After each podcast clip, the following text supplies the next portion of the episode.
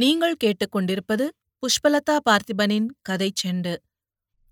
ஆசிரியர் சு. சமுத்திரம் எழுதிய வாடாமல்லி பாகம் இரண்டு, அத்தியாயம் நாற்பத்தி இரண்டு.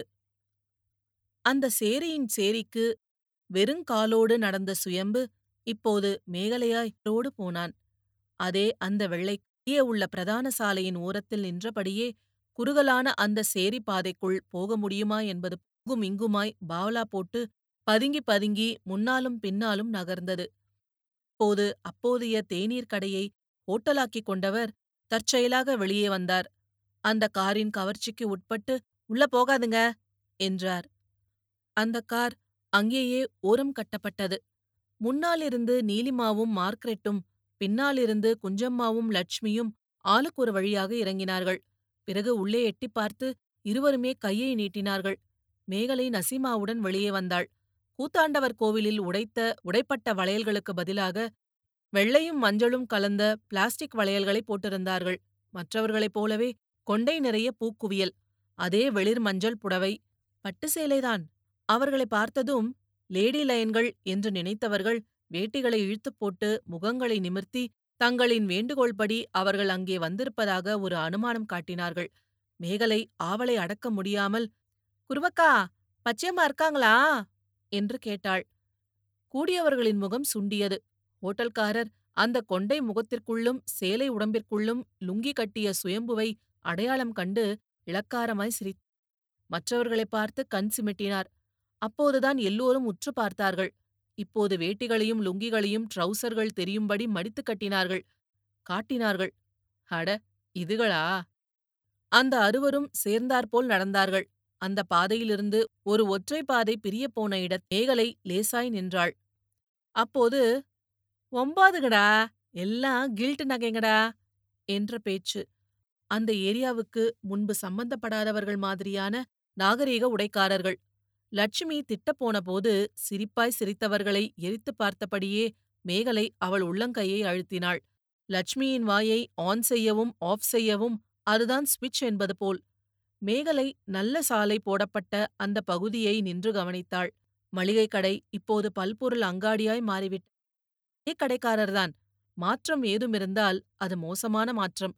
அதே குட்டை, அநேகமாக அப்போதைய தண்ணீர்தான். பல மடங்கு நாற்றம் கொசுக்களின் தொகையும் மக்கள் தொகையைப் போல பெருகியிருந்தது. அதே எலி பல மடங்கு நாற்றம் கொசுக்களின் தொகையும் மக்கள் தொகையைப் போல பெருகியிருந்தது. அதே எலிவளை பொந்துகள், அதே கோழிக்கதவு குடிசைகள், அதே தகரடப்பா சுவர்கள். சிறிது பின்வாங்கிய தோழிகளை இழுத்து பிடித்தபடியே மேகலை ஊரில் வீட்டுக்குப் போன வேகத்தைப் போல் ஒரு வேகத்துடன் நடந்தாள். இருந்த எல்லா அலிகளும் கும்பல் கும்பலாய் ஓடி வந்தார்கள். மேகலை முதலில் தெரிந்த மேட்டு குடிசைக்குள் எட்டி பார்த்தாள். புடவையின் உட்பக்கத்தை வெளிப்பக்கமாக்கி புதுசேலை கட்டிக்கொண்டிருந்த குருவக்கா சிறிது அசந்து நின்றாள். பிறகு புடவை முனையை அப்படியே விட்டுவிட்டு, "அடியைய ராசாத்தி" என்று கட்டிப்பிடித்து கொண்டாள். அந்த அணைப்பின் சுகத்தோடு மேகலை அவள் தோளில் கிடந்தபோது அவள் தோழிகள் கொசுக்கடித்த கால்களை ஒன்றோடொன்று தேய்த்தார்கள். நீலிமா தன்னை இம்சை செய்த கொசுக்களை டோலக்கை அடித்து அடித்து துரத்தப் போனாள். மேகலை குருவக்காவின் தோளிலிருந்து விடுபட்டு லேசாய் கேட்டாள், "எங்க அம்மா எப்படி இருக்கா?" "ஏதோ இருக்கா." "எப்படிக்கா என்ன அடையாளம் கண்ட?" "நாங்க நினைச்சா கூட உன்னை மறக்க முடியாதுடி. நாங்க தான் உன்னை கடத்தணும்னு போலீஸ்காரங்க எங்களை படுத்தின பாடு, அடிச்ச அடி, அவனுவ வீட்லயும் ஒரு பொட்டை விழ. இப்ப கூட பழைய கேஸ் இருக்குன்னு புது போலீஸ்காரன் கூட கேட்பான். அவங்களே உன்னை அடிச்சு கொண்டு இருப்பாங்களோன்னு எங்களுக்கும் பயம். அந்த பயத்தை பயந்துகிட்டே சொன்ன பிறகுதான் போலீஸ்காரன் எங்களை விட்டு வச்சான். உங்களை ரொம்ப சிரமப்படுத்திட்டேன், என்னை மன்னிச்சிடுங்க. நீதான் எங்களை மன்னிக்கணும். ஒரு தடவை உன்னை டில்லியில் காருக்குள்ள பார்த்ததா பத்தாவது வகுப்புக்காரி பாத்திமா சொன்னா. டில்லியில டிவிலையும் பார்த்ததா சொன்னா. நான் நம்பல. அவ எங்க இருக்கா குருவக்கா?" "அஞ்சு வருஷத்துக்கு முன்னால பம்பாய் போனா. உன்ன மாதிரி நல்லா ஆனாளோ, இல்ல எங்கள மாதிரி பீச்சு பீச்சா திரிஞ்சுட்டு அலையறாளோ? அக்காளால இப்ப முடியலடி. நம்மளில உன்ன மாதிரி ஆயிரத்துல ஒருத்தி தான் கரையேறது.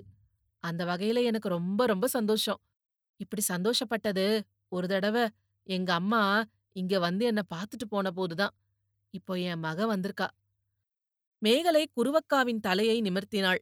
நகத்தை கடித்துக் கொண்டிருந்த தோழிகளை பார்க்காமலே அவள் நெற்றியில் முத்தமிட்டாள். முகம் மேடு பள்ளமாகிவிட்டது. பழைய அழகு கலைந்து போனது. புருவங்களுக்கு கீழே கருப்பு திட்டுகள். அசத்தலான கண்கள் இருந்த இடத்தில் வெறும் குழிகள். மூர்கே மாதா, பழைய குருவக்கா எங்கே போனாள்? உடம்பை குலுக்காமலே பேசுவாளே, இப்போது அந்த பேச்சின் வேகம் தாங்காமல் உடம்பு தானாய் குலுங்குதே. அதே அந்த சிரட்டை பொட்டு முகம் எப்படி சில்லு சில்லாய் போனது! குருவக்கா மேகலையை வழிநடத்தினாள். கூடவே அந்த டில்லிக்காரிகளும் போனார்கள்.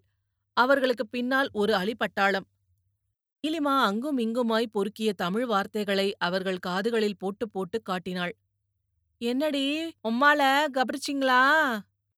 மேகலை கிழிந்த சேலைகளில் உடம்பே கிழிப்பட்டது போல் தோன்றிய அந்த பஞ்சை பராரிகளை பார்க்க மனமிருந்தும் முகம் அதற்கான திராணியை இழந்தது போல் நடந்தாள். அந்த குடிசை வாசலுக்குள் நின்று ஊர்கே தேவியின் படத்துக்கு முன்னால் காலும் தலையும் ஒன்றை ஒன்று தொட முடங்கிக் கிடந்தவளை பார்த்து, எம்மா எம்மா முடங்கிக் கிடந்த உருவம் கூப்பிட்ட குரல்காரியின் முகத்தை பார்க்காமலே சுயம்பு சுயம்பு எம்மாவளே என்று வாரி சுருட்டி எழுந்தது.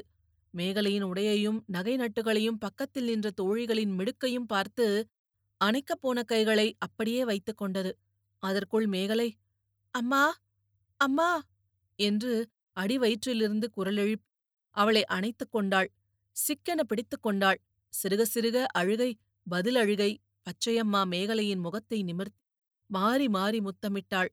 அவள் கையை தனது கையில் பிடித்துக்கொண்டே, பாருங்கடி எம் அவள என்பது மாதிரி வெளியே பார்த்து பச்சையம்மாவின் லட்சண கருப்பு முகமும் இப்போது மேகமூட்டமாய் தெரிந்தது. நாட்டுக்கட்டை உடம்பு சீக்குக்கட்டையாய் மாறிவிட்டது. இதற்குள் குட்டி அலிகள் அங்கும் இங்குமாய் ஓடி நாற்காலிகளை கொண்டு வந்தன. மூன்றே மூன்று நாற்காலிகள்தான் கிடைத்தன. அதுவும் சராசரி சேரிக்காரர்களின் வீடுகளில் கிடைத்தவை. நீலிமாவும் நசீமாவும் அதில் உட்காரப் போன போது மேகலை அவர்களை கொஞ்சலாகவும் கெஞ்சலாகவும் பார்த்துவிட்டு குருவக்காவையும் பச்சையம்மாவையும் அவற்றில் பலவந்தமாக உட்கார வைத்தாள். பச்சையம்மா ஒப்பாரி போல் குரலிட்டாள், நீ இப்படி சொல்லாம கொல்லாம போகலாமா மகளே? இந்த பாவிய போலீஸ் வந்து உன்னை ஒப்படைக்கும்படி கேட்டது. அதுல ரெண்டு பல்லு போயிட்டு, ஒரு காலு ஊனமாயிட்டு, இப்போ ஒன்னரை காலில் தான் நடக்க. நானாவது குற்றவாளி. குருவக்கா என்ன செய்தா? மூணு மாசம் ஆஸ்பத்திரியில கிடந்தா.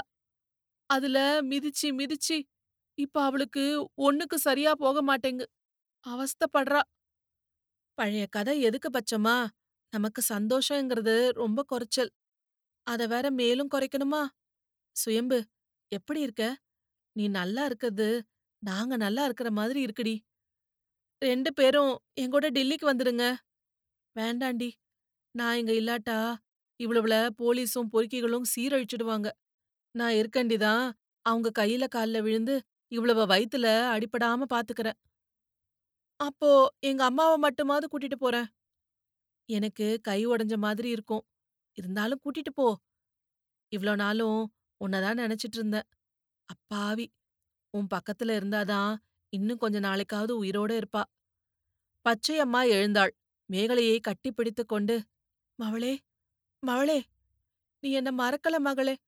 அந்த ஆஸ்பத்திரியில பார்த்தா அதே மகளாத்தான் இருக்க மகளே என்று பழைய பச்சையம்மாவாய் அதே மாதிரி அரற்றிய போது, ஆம்பளை கிடைக்காம இப்ப பொட்டைக்கு பொட்டையே கட்டிப்பிடிக்கீங்களா? எல்லோரும் எதேர்ச்சையாய் பார்த்தார்கள்.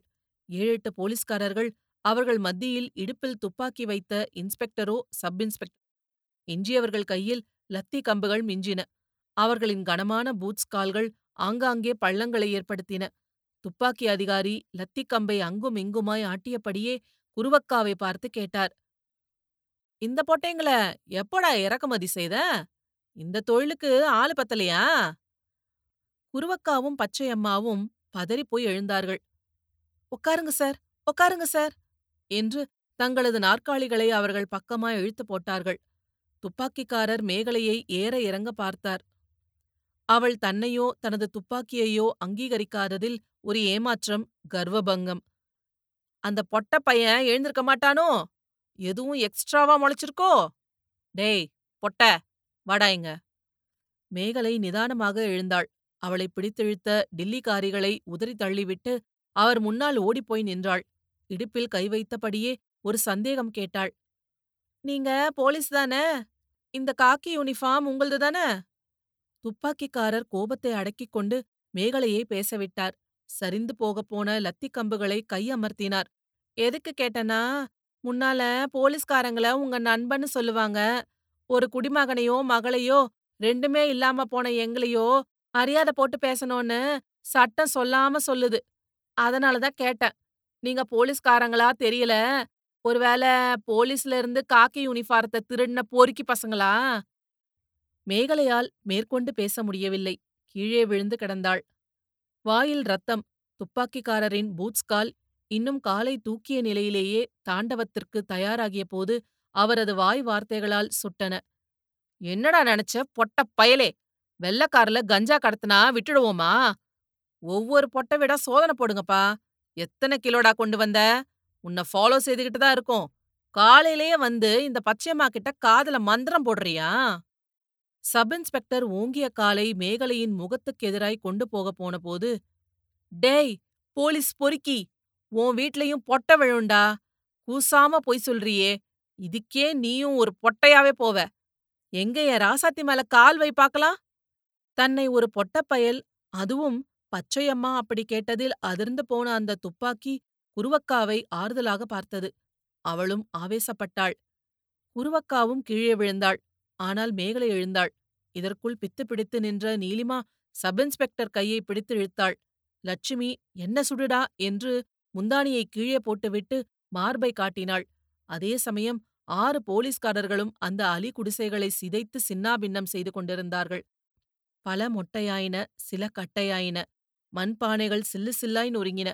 ஈயப்பானைகள் அந்த பழைய குட்டையில் விழுந்தன. குடிசைகளை காப்பாற்ற ஓடிய பல அலிகள் திரௌபதிகளாக நின்றனர். இதற்குள் நீலிமா குரல் கொடுத்தாள், போலீஸ் மர்தாபாத், போலீஸ் மர்தாபாத். அந்த மர்தாபாத் என்ற வார்த்தையின் பொருள் புரியாத அத்தனை பேரையும் அந்த வார்த்தை எப்படியோ பற்ற வைத்தது. ஒவ்வொரு உடம்புக்குள்ளும் ஒரு நெருப்பு ஜுவாலை எரிந்தது. அடிபட்டு நோகும் அத்தனை அலிகளும் கிலிவிட்டு போனது போல் போலீசாரை சூழ்ந்தார்கள். இரத்த காட்சியோடு கத்தினார்கள். இதற்குள் அந்த காட்டுத்தீயின் உஷ்ணத்தால் சூடு வந்தவர்கள் ஒன்று சேர்ந்தார்கள். அந்த சேரியிலுள்ள சராசரிகளும் இப்போது அசாதாரணங்களாக திரண்டனர். தடியடி கம்புகளை தாவி பிடித்தார்கள். இருந்தெல்லாமோ ஓடி வந்தார்கள். வெளிமன அவமான சுவடுகளும் அவற்றின் எச்சங்களான அச்சங்களும் அடிமனக் கோபாவேசத்திற்கு வழிவிட்டன. தெருநாய்கள் வேட்டை நாய்களாயின. வீட்டுப் பூனைகள் காட்டுப்பூனைகளாயின. உள்ளேயும் வெளியேயும் ஒரே சத்தம். தொலைவிலிருந்து கல்வீச்சு, அருகிலிருந்து எழுத்தில் கொண்டு வர முடியாத இதயம் பதிவித்த அவசவுகள். சிலர் ஆவேசப்பட்டு உடைகளை தூக்கியதும் உண்மைதான். அந்தச் சேரியே பற்றி எரிவது போல் இருந்தது. வயிற்றில் எரிந்தது. அந்த வளாகத்தையே எரிப்பது போல் தோன்றியது. சரமாரியான கல்வீச்சு, கதவடைப்பு. அந்த போலீஸ் அதிகாரி துப்பாக்கி பக்கம் கையை கொண்டு போனார். மேகலை அந்த துப்பாக்கியின் குழாயை தனது கைகளால் மூடினாள். உடனே டில்லிக்காரிகள் அவளையும் அந்த துப்பாக்கிக்காரரையும் அங்கும் இங்குமாய் தள்ளினார்கள். கூச்சல் போட்டார்கள். குமுறி குமுறி முழங்கினார்கள். ஏச்சுகள் அந்த ஏரியாவின் எல்லையை தாண்டின. அந்த போலீஸ் ஆசாமி அதிர்ச்சி அடைந்தார். ஆழம் தெரியாமல் காலை விட்ட கவலை. துப்பாக்கியால் சுட்டால் எத்தனை பேர் சாவார்கள்? எஞ்சியவரை என்ன செய்ய முடியும்? ஆறே ஆறு லத்தி கம்புகள் என்ன செய்ய முடியும்? அவர் பின்வாங்கப் போனார். இரவில் ரதகஜதுரக பதாதிகளோடு வரலாம் என்றால் ஒரு வழியடைப்பு. போதாக்குறைக்கு பென்சிலும் குறிப்பு நோட்டுமாய் ஏழெட்டு பேர். செக்ரட்டேரியட் பிரஸ்மேன் வீட்டுக்கு திரும்பியவர்கள் சத்தம் போட்டு வந்தபோது தெரிந்தது. ஜோல்னா பையை ஒரு கையால் தடவி மறு கையால் மோவாயை தடவி அங்கும் இங்குமாய் சூழ்ந்தார்கள். மேகலையிடம் ஒரு பேட்டி, நீலிமாவிடம் ஒரு பேச்சு, பச்சையம்மாவிடம் ஒரு கிசுகிசுப்பு, துப்பாக்கிக்காரரிடம் ஒரு குறுக்கு விசாரணை. இதற்குள் ஒரு அசிஸ்டன்ட் கமிஷனர் ஒரு பெரும் படையோடு வந்தார். எந்த டெலிபோன் சொன்னதோ அங்கே நின்ற செய்தியாளர்களை பார்த்ததும் அவரது இரும்பு முகம் கரும்பு முகமானது. தடியடிக்கு ஆணையிடப் போனவர் தடியடிப்பட்டவர் போல் தவித்தார். பத்திரிகைக்காரர்களையே உற்று பார்த்தார். Hindu Ravi, Express Gopal, Dinathanthi Sukumar, Dinamalar நூருலா, PTI Venkatesh, UNI Rameshan, Malaimurasu Mohanraj, Dinathoothu Kanagaraj, Dinamani Jeganathan. இந்த மாதிரி செய்திகளை மருந்துக்கும் போடாத வானொலி செய்தி ஆசிரியர் சமுத்திரம். அந்த நட்சத்திர அசிஸ்டன்ட் கமிஷனர் மேகலை பக்கம் போனார். என்னம்மா நடந்தது? நீங்களே என்ன நடந்திருக்கோன்னு தெரிஞ்சுக்கலாம். அந்த குட்டையில கிடக்கிற பாத்திரங்களை பாருங்க, மண்ணுல சரிஞ்ச குடிசைய பாருங்க, என் வாயில வழியிற ரத்தத்தை பாருங்க. குறுக்க பேசாத லட்சுமிக்கா. இந்தாங்க சார் என் விசிட்டிங் கார்டு, இதையே வச்சுக்கோங்க. இது என்னோட பித்தாஜி கார்டு. அவர் வீட்லயும் ஒரு ஐபிஎஸ் இருக்கார். சாரி, நீங்க யாருன்னு தெரியாம. இங்கதான் சார் எல்லாருமே தப்பு செய்யறோம். யாருன்னு தெரியாம அடிக்கிறத பொறுத்துக்கலாம், தெரிஞ்சுக்கிட்டே அடிக்கிறத எப்படி சார் பொறுத்துக்க முடியும்? இந்த அழி ஜீவராசிகளுக்கு என்ன சார் இருக்குது?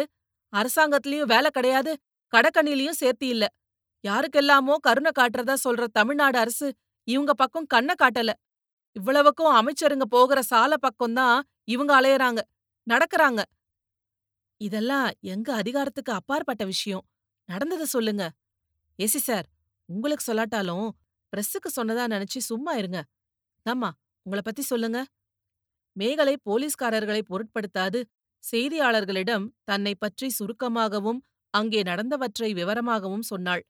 அசிஸ்டன்ட் கமிஷனர் புன்னகைத்து பேசினார். இந்தாப்பா, எல்லா போலீஸும் வெளியில போங்க. நாளைக்கு என்ன ஆபீஸ்ல பாருமா. இதான் என் கார்டு. போகாதக்கா, அடி அடின்னு அடிப்பாங்க. எனக்கு கிடைச்சது மாதிரியே கிடைக்கும். ஒரு லுங்கி பெண் அசல் பெண் தோற்ற குரலில் பேசிய போது எல்லோரும் சிரித்தார்கள். அப்புறம் சிரித்தது தப்பு என்பது போல் வாயை மூடினார்கள். ஆங்காங்கே சூழ்ந்து நின்ற கும்பல்கள் இப்போது கூட்டங்களாகி குழைந்து நின்றன. ஏசியும் பிரஸ்மென்னும் ஆழமாக பேசிக் கொண்டார்கள். வாங்களே, உங்களை நானே டிராப் செய்றேன். மூணு ஜீப் இருக்குது. வேண்டாம் சார், ஸ்கூட்டர் இருக்குது, பஸ் ஸ்டாண்டுக்கு பக்கத்துல இருக்குது. என்ன பண்றது, நான் இல்லாட்டா துப்பாக்கி பிரயோகம் அளவுக்கு போயிருக்கோம். சரி கேட்டு ஓடி வரேன். சிஎம் செக்யூரிட்டிக்கு போகணும். நீங்க போங்க சார், பார்த்து போடுங்க. நடக்கிறதுதான் பாக்கோமே. அந்த அசிஸ்டன்ட் கமிஷனர் தனது பரிவாரங்களோடு தயங்கி தயங்கி போனார். நாளை காலை வரை உயிரை கையில் பிடிக்க வேண்டிய நிலை. எதுக்கும் கமிஷனருக்கு டெபுட்டி கமிஷனர் தாழ்ச்சிடுவாரு. டிசி கிட்ட சொல்லிடலாம். அவர் பாடு கமிஷனர் பாடு, கமிஷனர் பாடு டிஜிபி பாடு. போலீஸ் அகன்றதும் மேகலை செய்தியாளர்களை கையெடுத்து கும்பிட்டாள். தயவு செய்து எங்களை கவர்ச்சி பொருளா செய்தி போடாதீங்க. நாங்க படுற பாட்டையெல்லாம் சொல்லிட்டோம். உங்க வீட்லயும் எங்கள மாதிரி ஒரு பொட்டை விழலாம். அதை நினைச்சு ஆண்மையா செய்தி போடுங்க.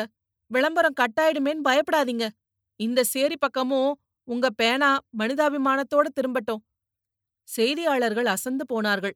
அவர்களே அந்த சேரியின் சேரியை அப்போதுதான் பார்ப்பது போல் முகம் சுழித்தார்கள். இதற்குள் அதே லுங்கி மேகலையிடம் ஒரு போடு போட்டாள். உங்களுக்கு என்ன, உங்க பாட்டுக்கு டெல்லிக்கோ பம்பாய்க்கோ போயிடுவீங்க. ஒரு வாரம் கழிச்சு போன போலீஸ் மச்சான் திரும்பி வருவான் லத்தி கம்போட. அப்ப யாரு வருவா துணைக்கி? மேகலை அந்த லுங்கிக்காரியையே பார்த்தாள். அவளும் ஒரு முடிவுக்கு வந்தாள்.